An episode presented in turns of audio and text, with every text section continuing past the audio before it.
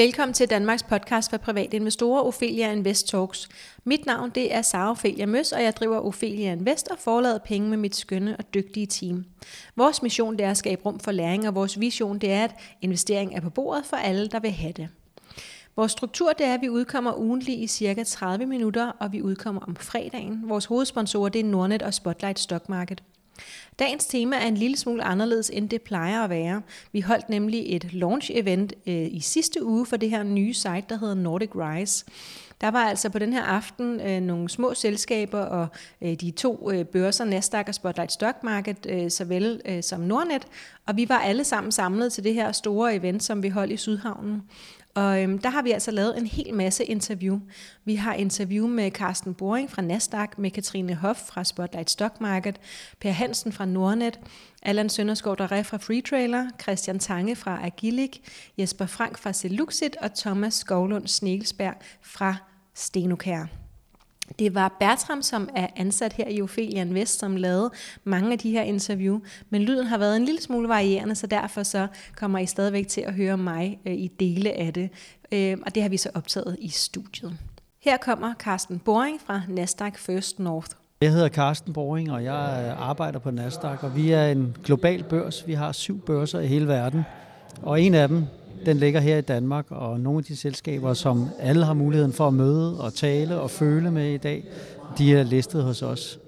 Hvorfor er det en god idé for de selskaber, som er på Nordic Rise, at blive børsnoteret forholdsvis tidligt i forhold til mange andre selskaber? Hvorfor vælger de det, og hvorfor er det en god løsning at gøre det hos for eksempel Nasdaq First North?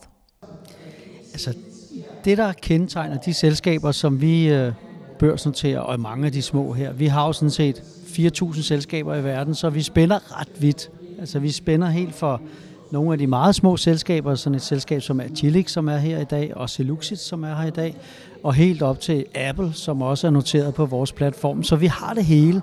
Og grunden til, at vi synes, at det er vigtigt at arbejde med det her, det er jo, fordi vi skal skabe vækst i samfundet. Vi skal hjælpe de her selskaber med at forfølge de drømme, de har.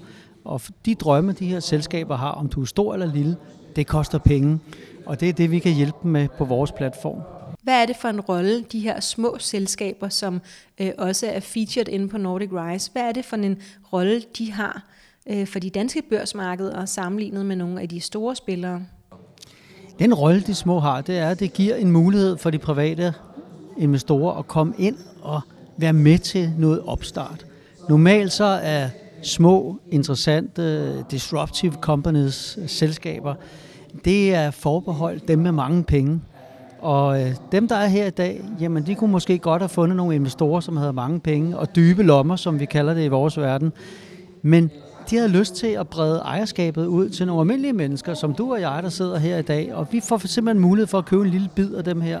Og det synes jeg er interessant. Det er derfor, vi synes, at jeres platform er spændende, fordi at så kan man komme ud og nå nogle investorer og tale med dem og se dem i øjenhøjde. Hvad skal man være særlig opmærksom på i forhold til risiko, når man overvejer at investere i mindre virksomheder kontra store? Risiko og mindre selskaber, de går altså lidt hånd i hånd. Og øh, når man investerer, så skal man tænke sig godt om. Det er det første. Prøv at overveje, om det er noget, man har forstand på. Man behøver ikke at være verdensmester i det, men kan man forstå det, de laver?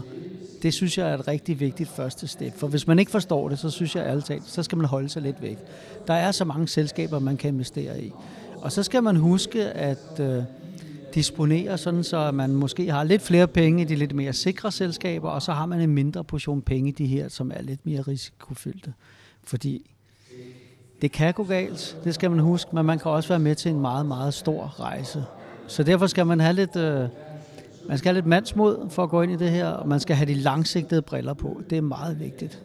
Hvad kendetegner dansk børskultur? Hvad mangler vi i forhold til andre lande i verden?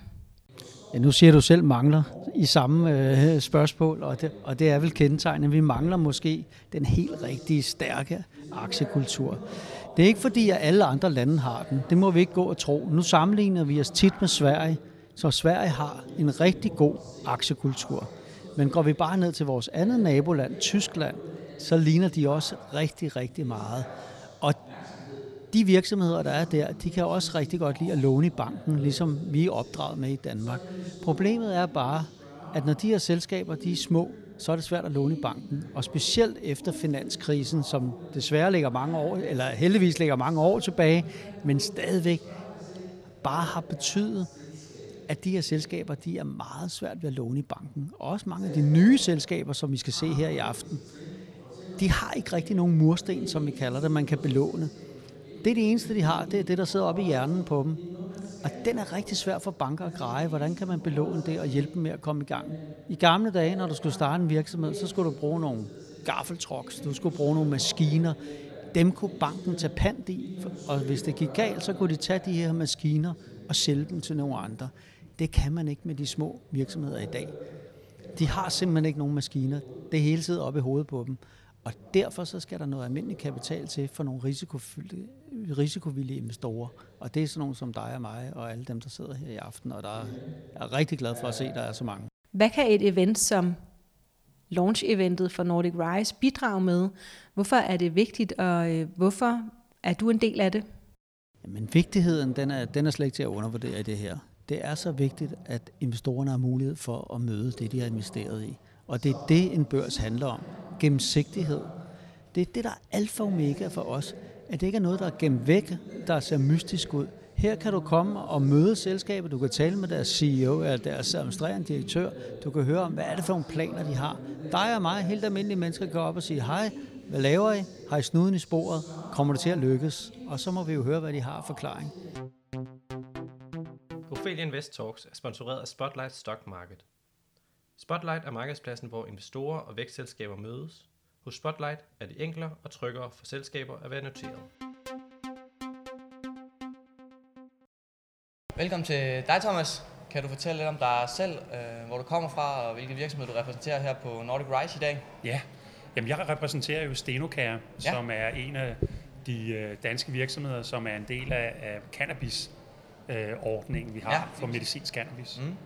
Hvad er jeres største udfordring i dag? Hvad er det, I kæmper med som virksomhed? Nå, men altså på den korte bane øh, er vi jo i den situation, at vi har sat alle vores produkter i karantæne. Og det har vi jo gjort, fordi der er usikkerhed om det, som vores leverandør i Kanada har gjort eller ikke har gjort. Øh, og patientsikkerhed, det er jo det vigtigste, der overhovedet er.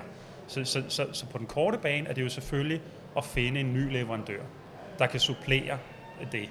Øh, og det er vi i fuld gang med, og det ser meget positivt ud. Øh, så på en kort bane er det en udfordring. På den lange bane, ja, det ved jeg ikke. Altså, det bliver jo i virkeligheden at udvikle produkter, som gør, at vi har en niche. Fordi vi skal ikke bare lave det samme, som alle de andre laver. Vores strategi er at sende nicheprodukter.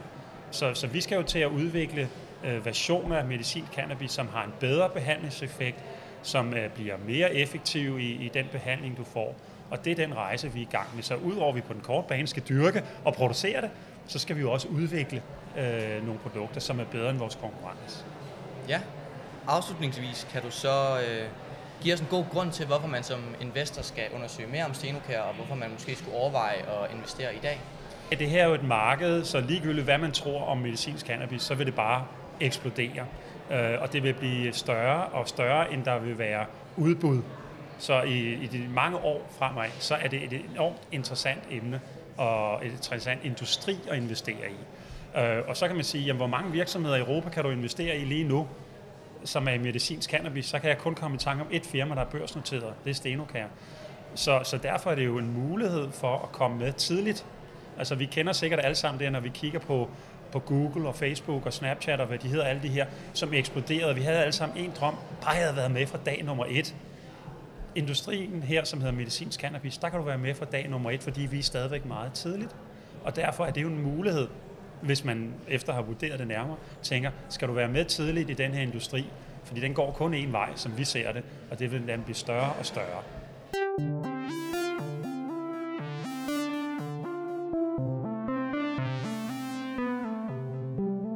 Men øh, kan du ikke starte med at fortælle lidt om dig selv, og hvilken virksomhed du kommer fra i dag? Det kan jeg godt. Mit navn er Allan Sønderskov Dere. Jeg er CEO i Freetrailer. Ja. Og Freetrailer, vi er en virksomhed, som lever af at låne gratis trailer ud. Og det første spørgsmål, der sådan lige popper op i mit hoved, og som måske vil poppe op hos mange andre, det er, hvad er forretningsmodellen bag at lege trailer ud gratis? Ja. Kort fortalt, så uh, står vi på to ben, fordi det er ikke muligt for os at lege trailer ud, hvis vi ikke har et godt samarbejde med en partner. Og det er en typisk partner for os, det er IKEA eller Silvan eller Bilka. Og, øh, og det er dem, vi typisk indgår et samarbejde med.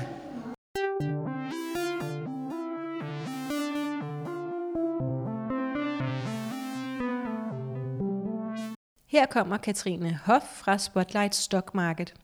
Jeg arbejder på Spotlight Stock Market og er Head of Danish Market og arbejder med introduktionen af det tilbud, som vi har nu til danske virksomheder. Hvilke selskaber er noteret på Spotlight her fra Danmark? Jamen, det er jo danske vækstselskaber. Det er Free Trailer, det er Risk Intelligence, det er Stenocare, øh, Scandion Oncology, øh, Newsday, øh, Flueguide. Det er nogle af de selskaber, som er på Nordic Rise, det her nye site, hvor man kan følge med i små selskaber, og måske endda få adgang til nogle af de informationer, som kan være svære at overskue for alle de her selskaber. Hvorfor synes du, Nordic Rise-sitet er vigtigt, og hvorfor har du valgt at bakke op om det? Og hvad vil du i øvrigt bidrage med? Spotlight Stock Market har over rigtig mange år i Sverige øh, været med til på alle mulige måder at bidrage til, at der kommer et økosystem for de her vækstselskaber. Det er altid godt med flere parter, som bidrager øh, til det økosystem. Al den information, som der kan gøres tilgængelig og skabes omkring de her vækstselskaber, er meget vigtig. Og det har vi arbejdet med i Sverige, og det arbejder vi også med i Danmark. Så derfor synes vi også, at et site som Nordic Rise er rigtig fint. Det er rigtig fint, at investorer kan gå ind og få information og følge med. Tror du, det er en god idé, når man får mulighed for at møde selskaberne og trykke dem i hånden og stille vores egne spørgsmål til dem? Sådan en aften som i aften, synes jeg personligt også er meget værdifuldt, at man, man kan få mulighed for at få en meget bedre forståelse for produktet eller selskabets aktivitet, og jo også møde teamet bag og de mennesker, som faktisk skal levere resultaterne.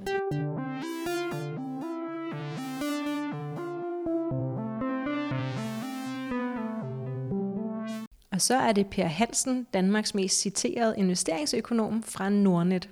Jeg hedder Per. Jeg er investeringsøkonom hos Nordnet. Jeg har været hos Nordnet i syv år, og så har jeg beskæftiget mig med aktier, aktiemarkedet, virksomhedsøkonomi, samfundsøkonomi rundt omkring det i 30 år. Han holdt aftens første oplæg på Nordic Rise Launch Eventet. Hvad var det vigtigste budskab? Mit hovedbudskab det er, at der gælder nogle specielle økonomiske spilleregler, når det er sådan, at man henvender sig til private investorer.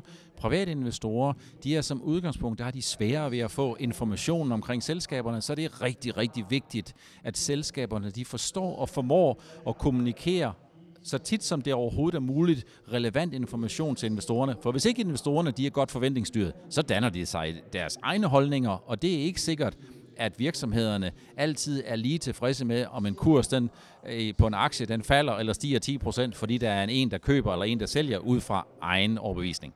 Kan du sætte ord på værdien af, at man kan komme til et event, hvor man kan møde selskaberne i øjenhøjde og stille dem spørgsmål?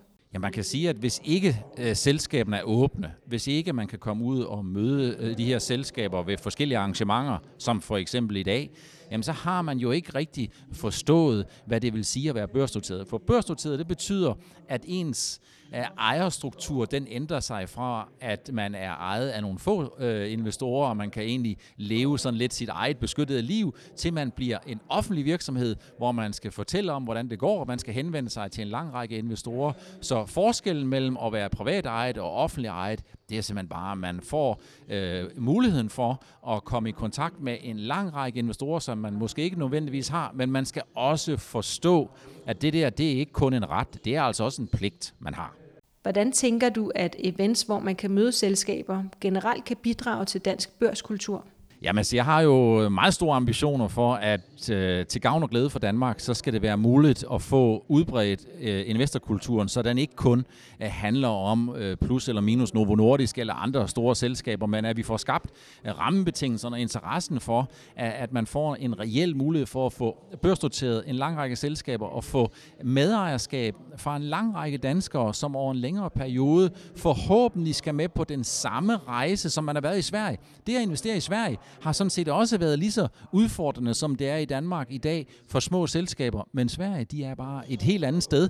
Øh, der har man demokratiseret processen. De er, er fuldt med på, at jo flere, der er med i den her investeringsproces, jo bedre er det for samfundet, og jo bedre er det for selskaberne og selskabernes adgang til den her risikovillige kapital. Så det ser lidt sløvt ud indtil videre, men når man laver sådan et arrangement her, som man gør i dag, så er det her øh, et blandt flere rigtig gode initiativer til at gøre opmærksom på, at her er altså noget, som vi alle sammen har en forpligtelse til at hjælpe med til.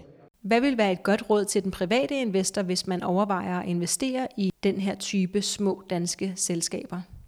Jamen det er simpelthen sådan, at man skal forsøge, øh, ligesom så meget andet, når man køber en vare, så skal man forsøge at sætte sig så godt ind i den her vare som overhovedet muligt. Det er vigtigt, at man øh, øh, bruger, øh, jeg ved ikke om det er vigtigt, at man bruger den regel, som jeg har, men det er vigtigt, at man på en eller anden måde lader sig inspirere af det relative forhold mellem den tid, man skal bruge på at finde hvad der er den rigtige pris, og den tid, man skal bruge på at finde, hvad der er den rigtige vare. Jeg plejer at sige, at man skal anvende en 90-10-regel. Du skal bruge 90% eller mere på at finde den rigtige vare og så skal du bruge op til 10% på at finde den rigtige pris, og fordi hvem ved i øvrigt, hvad den rigtige pris er?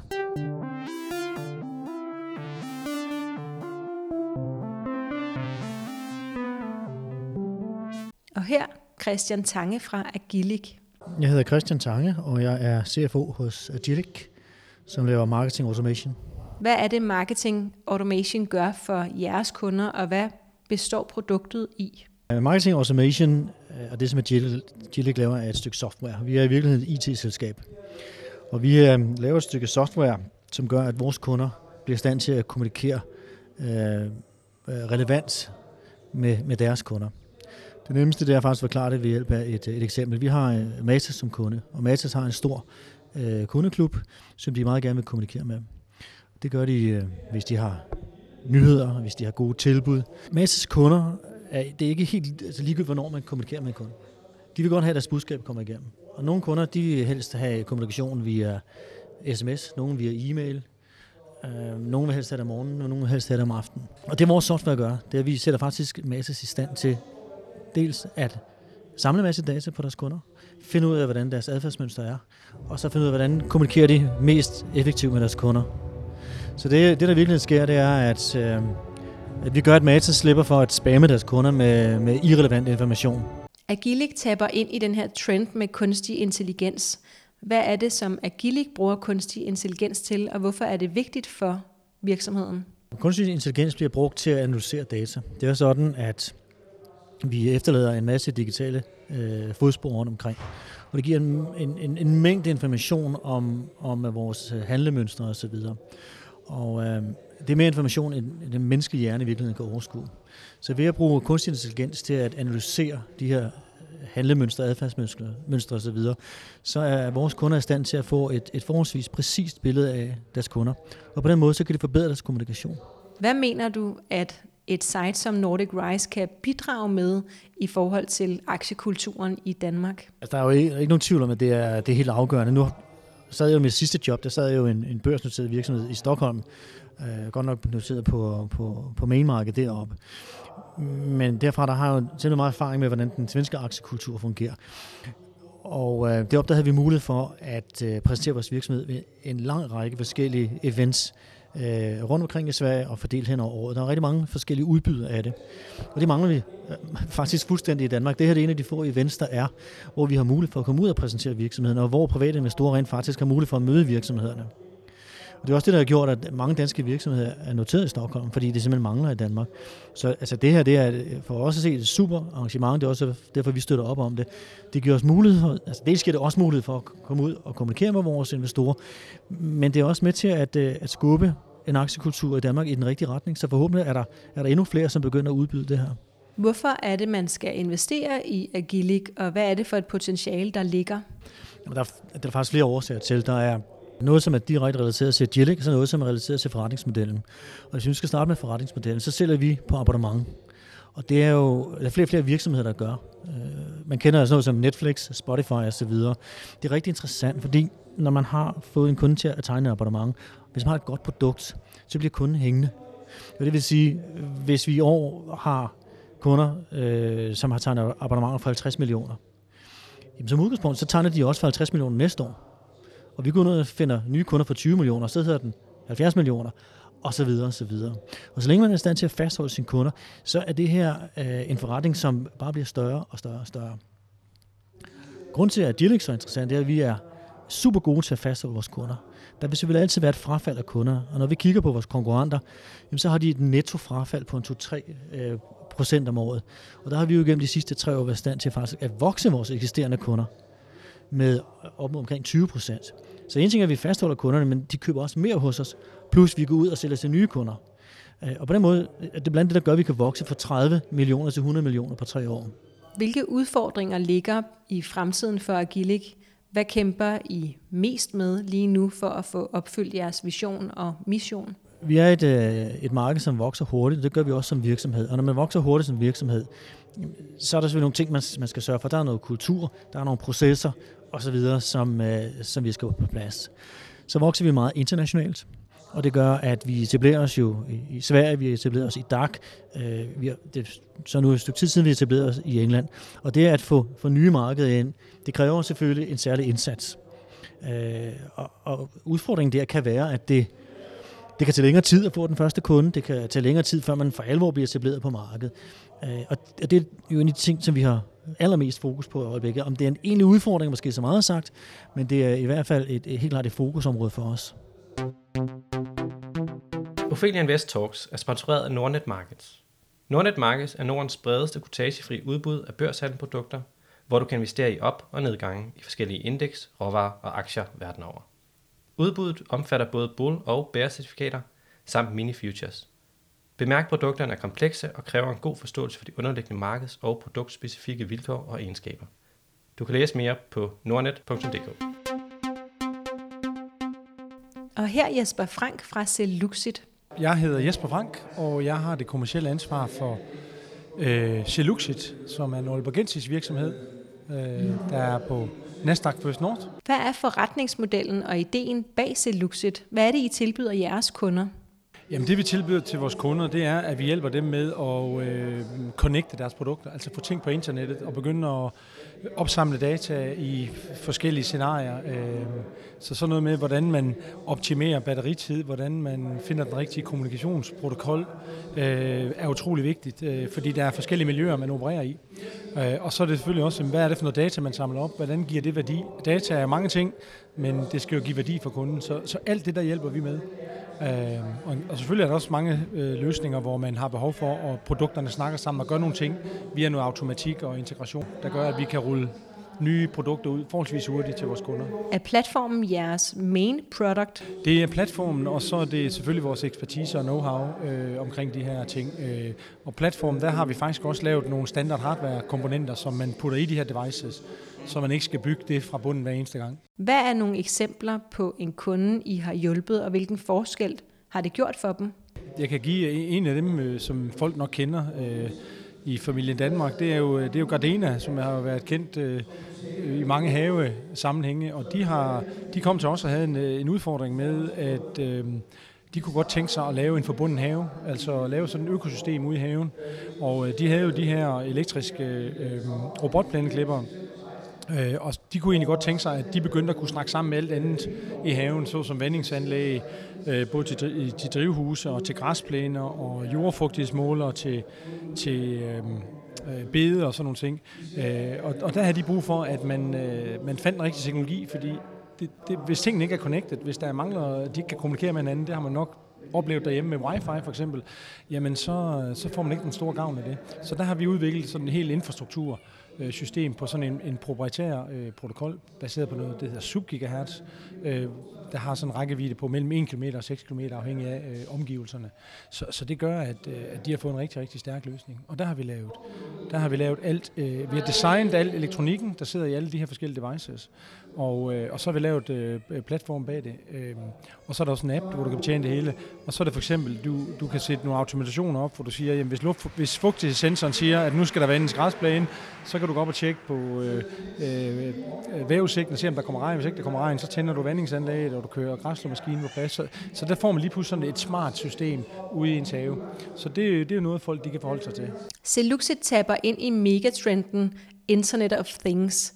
Hvad er det, det betyder, og hvad arbejder I med helt konkret? Internet of Things, det er mange ting, og det er faktisk også øh, et buzzword. Og noget af det, vi føler, øh, der er vigtigt at få frem, det er jo, at Internet of Things handler faktisk om de her ting, der er derude. Og, øh, og det er ikke nok med, at man bare kan tage noget data og analysere noget data. Det vigtige er også, at de her ting, de, de fungerer i, i, i hverdagen, når man har den rigtige øh, kommunikation med de her øh, øh devices, og man får samlet den rigtige type af data op, og man får processeret det på den rigtige måde. Så det vi gør, det er, at vi leverer faktisk elektronikken ude i de her devices. Vi leverer også software derude. Og hvis det er, at, at man vurderer i forhold til økonomi og fleksibilitet og batterilevetid, at man skal samle data op, og man skal lave noget databehandling ude på selve device, jamen så gør man det, så bygger man lidt større mikrocontroller derude, der gør, at de kan processere noget data. Så det data, man sender op, øh, det er sådan set samlet på en eller anden måde, der gør, at, at det giver noget værdi. For måske at spare på batteritid, for måske at spare på, øh, på forsendelsesomkostninger, hvis for eksempel det er på sælger, hvad det nu er. Øh, og så har vi hele infrastrukturen i forhold til at kunne styre alle de her devices og kunne lave nye funktionalitetsopdateringer, fordi det er jo også en ting, der er vigtig, at når man snakker Internet of Things, så går tingene hurtigt. Der skal ny funktionalitet til, og øh, hvis ikke man kan opdatere tingene remote, jamen så har man ikke en ret god løsning. Så det er i hvert fald nogle af de ting, vi, øh, vi lægger vægt på. Og så er der selvfølgelig alt omkring øh, dataanalyse, og hvis man skal have ting til at interagere med hinanden og sætte regler og retningslinjer op for de ting. Og alt det, det kan man lave i vores øh, platform. Når vi almindelige mennesker tænker Internet of Things, så forestiller vi os måske nogle store konkurrenter som Amazon og Microsoft. Hvordan kan en dansk virksomhed konkurrere med de helt store drenge i klassen inden for sådan en megatrend som Internet of Things? Det er et super fint spørgsmål, og det er også noget, vi, vi, vi møder hver eneste dag. Og, og, og det, man skal være opmærksom på, det er, at Microsoft og Amazon, de har jo et fokus. Det er jo, for det første at være med på beatet selvfølgelig, at, at de skal have noget Internet of Things. Men det primære for dem, det er jo at drive det her med at få data ind på deres, øh, deres server. Så de er faktisk, det er de faktisk gode til, og der har de en masse standardkomponenter. Det, man skal være opmærksom på, det er, at når man bygger en løsning der, så bygger man den selv. Det, der ligger ikke bare en out-of-the-box løsning. Og, og det her med at få bygget elektronik og finde de rigtige kommunikationsprotokoller, det har de intet med at gøre. Så de er meget gode, når de får dataen ind, for der har de alle mulige programmer, der er standardprogrammer, man kan visualisere tingene i og sådan noget, så der har de rigtig, rigtig fint. Så, så vi ser os egentlig selv som et add-on til den, fordi vi har styr på alle devicene, styringen af dem, øh, elektronikken og softwaren ude på de devicene, det vi kalder embedded hardware og software. Øh, og så har vi selvfølgelig også mulighed for at levere data til dem, så, så, så dem, der ønsker en, øh, en øh, Microsoft Azure-platform, øh, jamen dem øh, leverer vi data til. Dem, der ønsker Amazon, leverer vi data til.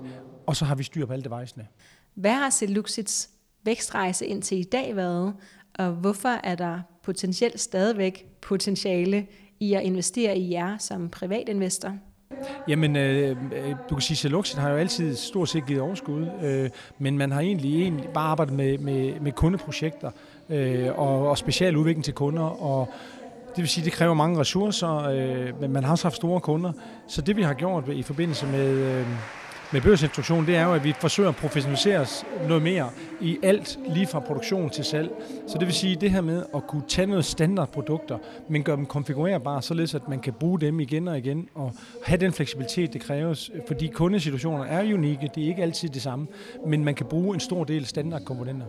Og så kan man sige, vi har, Siluxit har aldrig rigtig tidligere hvad skal man sige, har fokus på at gå ud og fortælle kunder, hvad man kan. Og man kan sige, så man har egentlig ikke været ude og banke på døre, og det er vi så begyndt på nu, kan man sige. Og øh, vi jo har nogle kæmpe store kunder i Tyskland. Gardena, som jeg nævnt, de Energikoncern dernede, øh, som nu er slået sammen med E.ON og er Tysklands største energikoncern, øh, har jo valgt os på grund af, at vi kan noget med teknologi og sikkerhed. Øh, og, øh, og man kan sige, at vi har øh, vi er først nu begyndt at ligesom professionalisere den del af den, og øh, hvem er det, vi skal arbejde med, ansætte sælgere, og, og få dem kørt i stilling til, at vi kan sprede budskabet. Så, så det, er, det, er, det er faktisk en fantastisk potentiale, vi står overfor. Du kan følge 10 selskaber inde på nordicrise.com. Du kan kigge dem over skulderen. De er meget aktive derinde, deler videoer, blogindlæg og andre ting fra deres hverdag. Du kan også følge Ophelia Invest på Facebook, Instagram og YouTube. Du er meget velkommen til at subscribe ind på YouTube, så får du en mail hver gang vi sender en ny video ud, og det gør vi rigtig ofte i øjeblikket. Feedback er altid velkommen. Hvis du har ris, ros eller forslag, så send os endelig en mail på kommunikationsnablag.ofelianvest.dk. Du er også velkommen til at rate os inde på iTunes. Du er også velkommen inde i Aktieklubben Danmark og Kvindelogen Investeret, vores to investor communities på Facebook. Og så er der bare tilbage at sige tusind tak, fordi du lyttede med.